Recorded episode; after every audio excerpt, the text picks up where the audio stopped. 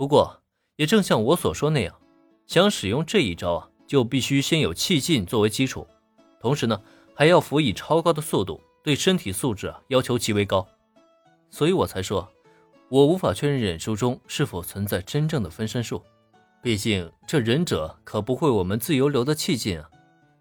展示了一次自由流百人拳，林恩的额角微微有些冒汗。没办法，就像他所说那样，想要使用百人拳，除了要有气劲作为基础之外，身体的素质也是达成使用条件的一大重点。哪怕他经历两次强化，身体已经朝着非人的方向发展，可真正使用出这一招以后，负担也是相当的大。尤为重要的是，林恩现在的极限也是使用出十几个分身而已，距离达成真正的百人拳效果还远远的不够，除非他的身体能够再继续强化下去。这个世界的空手道流派中不存在气劲，那么忍术流派中也就基本不存在着真正的分身术了。不过就在林将这两者的区别讲完之后，再看小兰，她此刻的表情中却是透着浓浓的惊讶。毕竟仅是听到林恩同学的解释，就能知道这一招究竟有多么的难修炼了，堪比分身术一般的百人拳啊，这真的是自己能够学会的招式吗？林恩同学，这一招我们可能学得会吗？嗯，只要将气劲修炼到足够强大，足够支撑你们身体在保持高速运动之下不会崩溃，这一招想使用出来就完全没有问题了。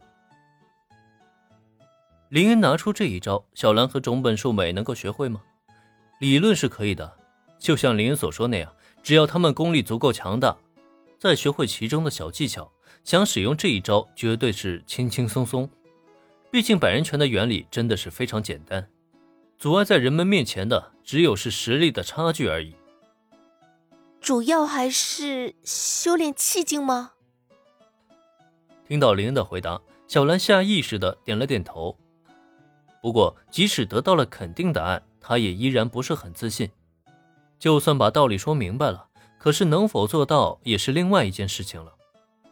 小兰的问题暂时得到解答，紧随其后，种本树美也立即提出了自己的疑问。百人拳看上去很炫酷，但作为至强必杀技，它的作用应该不仅仅只是看着好看才对吧？但是师父，这一招百人拳应该没有我们看上去的那么简单吧？当然了，百人拳作用并不只是为了分出几个分身而已，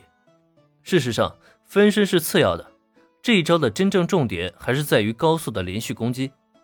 在对手眼中你是分身，那就说明他无法看穿你的真正动作，当对手无法看穿你的时候，胜负自然也就分晓了。更何况你们觉得能将动作划分为分身残影的攻击攻击频率究竟得有多快呢？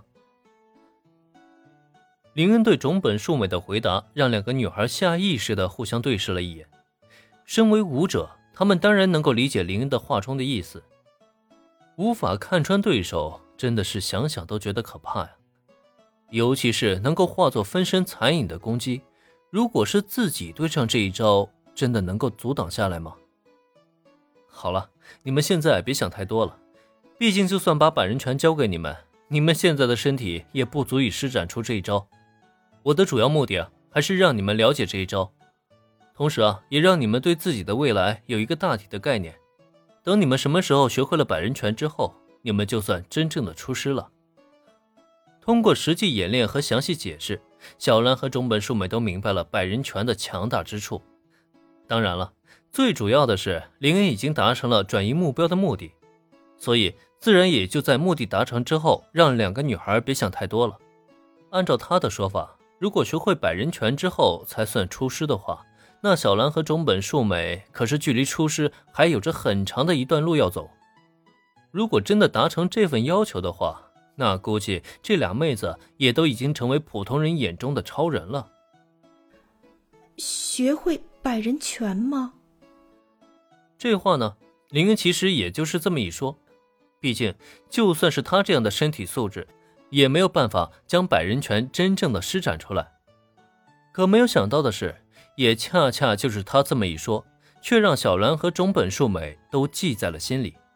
大概在他们看来，学会百人拳就是林恩给予他们的期待吧。喂，你们两个可别把我的话当真了，最后变成埋头武道训练的武痴啊。看着两个女孩若有所思，最后渐渐变得坚定的眼神，林恩总觉得自己好像有些搬起石头砸了自己的脚。中本树美也就罢了，可如果小兰一心都放在武道上，那她自己以后还怎么追她呀？这不是平白给自己增添攻略难度吗？学会百人拳这条路很漫长，你们只要循序渐进的修炼即可，千万不要好高骛远，想一口气吃个胖子啊！不然的话，急于求成的修炼只会摧毁你们的身体啊！眼见情况不妙，林恩连忙开口补充道：他可不想这俩妹子真的变成武痴，不然他真的是欲哭无泪了。是，师父，我们知道了。还好有了林恩的提醒，中本树美和小兰倒是没有再钻牛角尖了。不过就在他们点头答应之余，眼中闪过的那抹坚持却还是让林恩本来稍稍放下的心又再度提了起来。虽然答应的好好的，可他们这个状态真就怕他们不听劝啊。本集播讲完毕，感谢收听，免费不易，您的评论与分享是我坚持下去的最大动力。